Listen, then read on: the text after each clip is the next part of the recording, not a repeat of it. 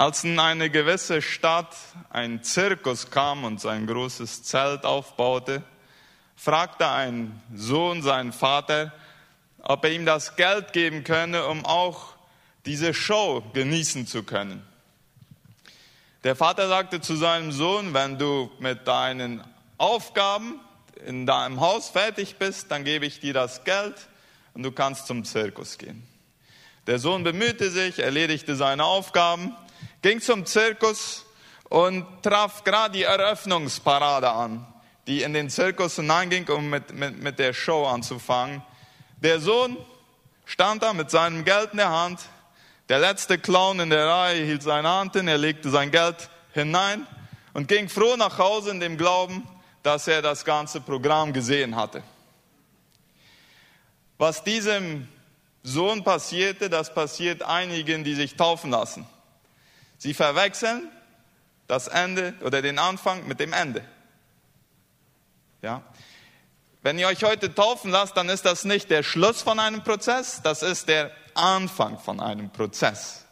Und der bringt viel Gutes mit sich. Ja, mit Jesus zu leben und eine Beziehung mit ihm zu haben, bringt Freude, bringt Friede, bringt Vergebung der Sünde, bringt Heilsgewissheit. Aber es kommen auch herausfordernde Zeiten, wo unser Glaube auf die Probe gestellt wird. Davon spricht die Bibel immer wieder. Und heute wollen wir uns den Text aus Jakobus 1 anschauen, von Vers 2 bis 8, wo über diese Zeiten gesprochen wird, wenn unser Glaube auf die Probe gestellt wird. Und ich will vier Prinzipien herausschälen, die uns helfen, gut damit umzugehen. Und ich habe das Wörtchen Resilienz ausgesucht für meinen Titel. Resilienz ist die Fähigkeit, sich von Frustrationen oder von Rückschlägen wieder auf die Beine zu kriegen sich wieder aufzurappeln und weiterzumachen. Und dieser Text leitet uns an, wie wir Resilienz entwickeln brauchen, denn genau das brauchen wir, um im Glauben durchzuhalten bis zum Schluss. Resilienz ist der Unterschied zwischen Gewinnern im Leben und Verlierern im Leben. Ja, die, der Unterschied ist nicht, dass Gewinner niemals Fehler machen oder dass Gewinner niemals hinfallen äh, oder äh, schlechte Entscheidungen treffen. Der Unterschied ist, die Verlierer bleiben liegen und die Gewinner stehen wieder auf und machen weiter. Das ist der Unterschied. Und wer auf, äh, mit den Widrigkeiten des Lebens zu tun hat, vielleicht manchmal auf die Nase fällt, und dann lernt wieder neu aufzustehen, neu die Vergebung Jesu in Anspruch zu nehmen. Der entwickelt Resilienz und wird am Schluss zu den Gewinnern gehören. Keiner erlebt eine Kette ununterbrochener Erfolge im Leben. Ja, jeder hat irgendwann mal Misserfolge und Fehlschläge. Und da ist es, wo Personen sich entscheiden können, ob sie liegen bleiben wollen oder Resilienz entwickeln. Kommen wir zur ersten und ich werde dann nach und nach den Bibeltext dann mit uns zusammen lesen. Siehe die Prüfung als Wachstumsmöglichkeit an. Und ich lese Jakobus 1, die Verse 2 bis 4. Liebe Brüder und Schwestern, betrachtet es als besonderen Grund zur Freude, wenn euer Glaube immer wieder hart auf die Probe gestellt wird. Ihr wisst doch, dass er durch solche Bewährungsproben fest und unerschütterlich wird. Diese Standhaftigkeit soll in eurem ganzen Leben ihre Wirkung entfalten, damit ihr in jeder Beziehung zu reifen und tadellosen Christen werdet, denen es an nichts mehr fehlt. Ja, wir sollen es als Grund zur Freude sehen, wenn unser Glaube auf die Probe gestellt wird. Darf ich dich mal fragen, welches ist deine Glaubensprobe, in der du jetzt stehst, oder wenn du vielleicht jetzt keine identifizierst, welches ist die letzte, die du durchlebt hast? Hattest du die Fähigkeit, in dieser Situation Freude zu finden? Eigentlich scheint ja das fast widersprüchlich zu sein. Ja, mein Glaube wird auf die Probe gestellt. Ich komme in Versuchungen rein und soll es als Grund zur Freude sehen. Wie ist das möglich? Ich glaube, es ist dann möglich, wenn wir die Situationen, die wir hineinkommen, die, eine Prüfung, eine Versuchung, irgendeine Krise im Leben kann das sein, das kann so vielfältig aussehen. Wenn wir lernen zu sehen, dass es ein Nachher gibt. Ja, diese Prüfung ist zeitlich begrenzt und sie ist in den Augen Gottes ein Mittel zum Zweck. Sie gibt mir die Gelegenheit zu wachsen, persönliche Reife zu entwickeln. Henry Ford, der Gründer von, von Ford, ja, nach seinem Namen, der soll mal gesagt haben, Fehlschläge im Leben sind Gelegenheiten, nächstes Mal intelligenter anzufangen. Es gibt ein, äh, ein sehr interessantes Buch von einem chinesischen Christen, Brother Yun wird er genannt. Der hat sehr viele Verfolgung erlebt wegen seinem Glauben in seinem Land in China.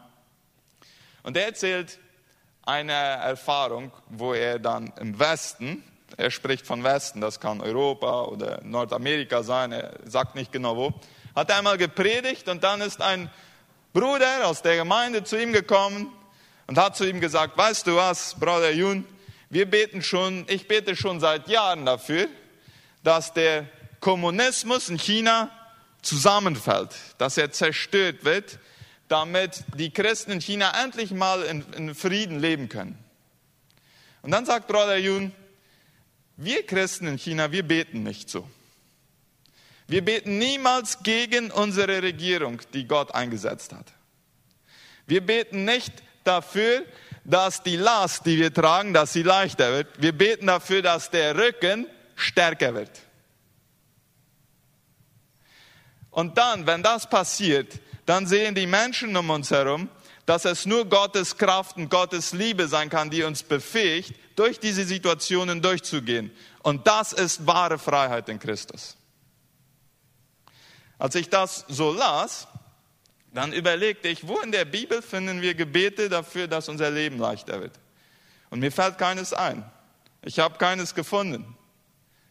Ja, wir finden Gebete für mehr Kraft, dass Gott uns kräftigt mit seiner Kraft, äh, für Liebe, für seinen Frieden, für Freude und diese Sachen, da finden wir Gebete. Aber für ein leichtes Leben finden wir keine Gebete. Das gibt's nicht. Das ist utopisch. Es ist zu erwarten, dass wir in Situationen hineinkommen, wo unser Glaube auf die Probe gestellt wird. Heute will ich dir die Frage stellen, wie betest du, wenn du in schweren Situationen bist? Betest du für eine leichtere Last oder für einen stärkeren Rücken? Ja, und ich stelle diese Frage auch an mich. Äh, das hat mich äh, extrem herausgefordert, dies so zu lesen. Es ist ja so, dass Gott in uns die persönliche Reife, auch, auch in der Beziehung mit Jesus, wachsen lässt, indem er uns in Situationen hineinstellt, wo wir in der Versuchung sind, genau das Gegenteilige zu tun. Ja, zum Beispiel stellt er uns, wenn, wenn er will, dass ich in der Liebe wachsen soll, dann stellt er in mein Leben Personen hinein, wo es so richtig schwer fällt, sie zu lieben.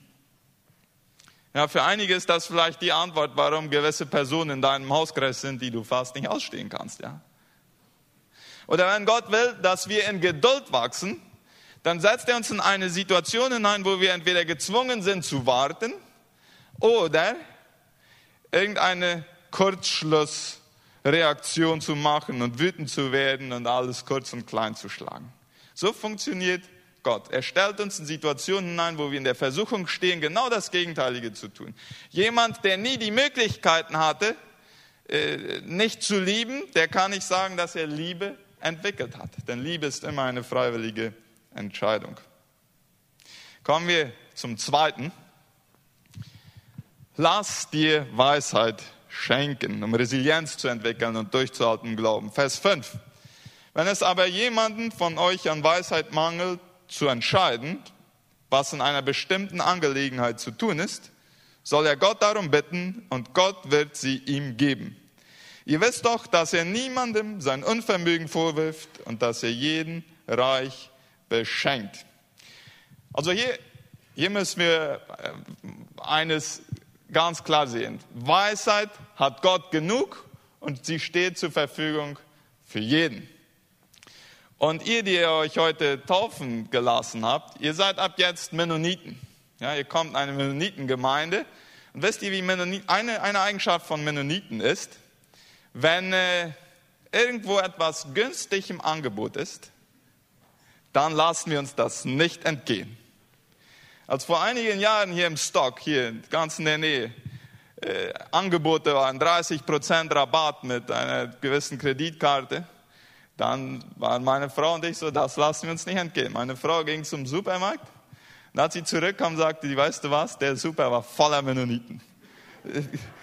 Wir hätten fast Gemeindestunde machen können im Stock. Und äh, warum? Weil es gab das Verhältnis äh, Preis und Qualität, das stimmte und dann sind wir da. So, hier gibt es ein Angebot. Gott hat so einen, ich stelle mir das so vor, so einen großen Tank voller Weisheit. Da ist viel mehr drin, als wir alle Menschen zusammen äh, jemals aufnehmen können. Und da steht groß gratis drauf. Ja, Weisheit steht zur Verfügung. Es gibt nur eine Bedingung. Wir müssen darum bitten. Wer nicht um Weisheit betet, der wird diese Weisheit auch nicht kriegen. Und stellt sich vielleicht die Frage, warum verlangt Gott von uns, warum gibt Gott uns nicht von vornherein die Weisheit, die wir brauchen, um Entscheidungen zu treffen? Und ich glaube, der Grund ist folgender. In den Momenten, wo wir an unsere Grenzen kommen und, und merken, meine Fähigkeit, die reicht nicht zu, mein Leben zu meistern, da demütigen wir uns vor Gott und da erkennen wir unsere Abhängigkeit an, um ihm zu bitten, dass er uns die Weisheit gebe, um gute Entscheidungen zu treffen. Deswegen glaube ich, gibt Gott uns nicht von Anfang an die Weisheit, die wir brauchen, sondern in diesen Situationen, wo wir ihm darum bitten. Aber es ist nicht irgendwie beten. Auch da finden wir eine, äh, eine, eine Kondition. Und jetzt suche ich das Deutschwort. Eine Bedingung, wie wir beten sollen. Und das ist der nächste Vers. Und da kommt der dritte Punkt. Um Resilienz zu entwickeln, können wir den dritten Punkt haben begegnet den Widrigkeiten mit Glauben. Und da haben wir den Vers, den wir dann lesen wollen, Vers 6. Betet aber im festen Vertrauen und zweifelt nicht. Denn wer zweifelt, gleicht den Wellen im Meer, die vom Sturm hin und her getrieben werden. Hier ist die Bedingung, hier ist mit, mit, welcher, mit welcher Einstellung ich bete. Ja? Wenn ich voller Zweifel bete, so steht es hier, dann wird Gott mein Gebet nicht erhöhen. Wenn ich aber mit festem Glauben bete, ja, mit dieser Überzeugung, Gott will mir die Weisheit geben, die ich brauche, dann schenkt er mir sie gerne.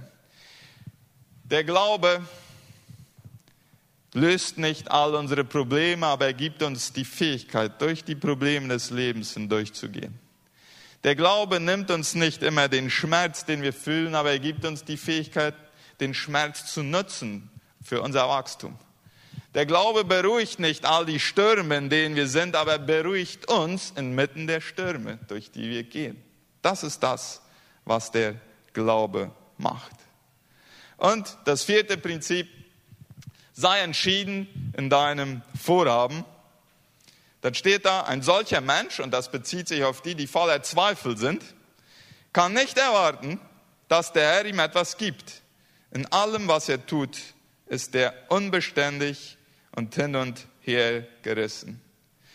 Wenn es eine Eigenschaft von resilienten Personen gibt, dann ist es das Durchhaltevermögen. Und es gibt heutzutage, und das beobachte ich besonders in der jungen Generation, ein, ein, ein Phänomen. Und es gibt mittlerweile ein Wort dafür, das ist ein Akronym, ja, FOMO. Das steht für Fear of Missing Out. Also die Angst, eine bessere Option zu verpassen.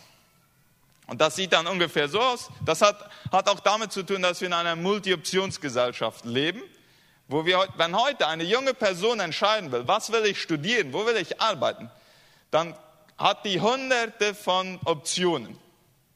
Ja, vor 10, 15 Jahren waren es noch etwas weniger.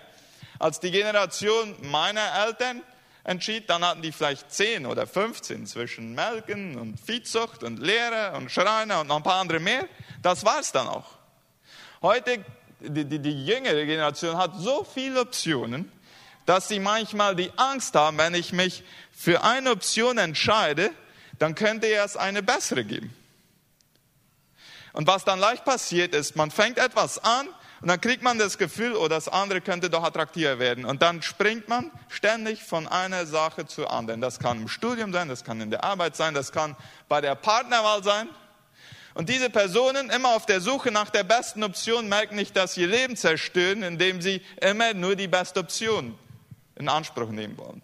Bis man irgendwann versteht, nehmen wir jetzt das Beispiel der Partnerwahl, jede Option, die du hast, hat Vorteile und hat Nachteile.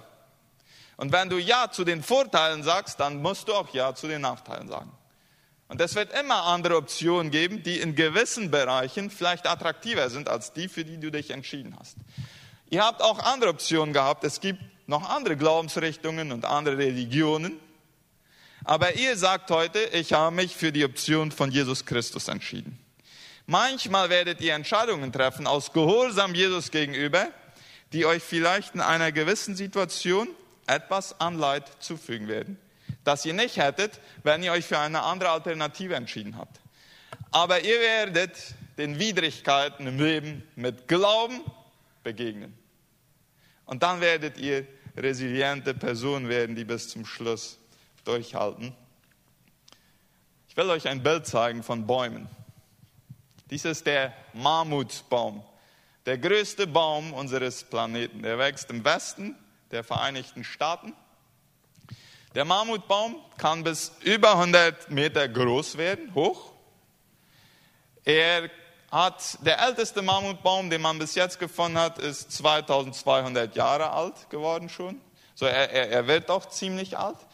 Und da stellt sich dann die Frage, wie hat dieser Baum die Fähigkeit, so groß zu werden und so lange zu bestehen, da er ja doch allen möglichsten Wetterverhältnissen ausgesetzt ist.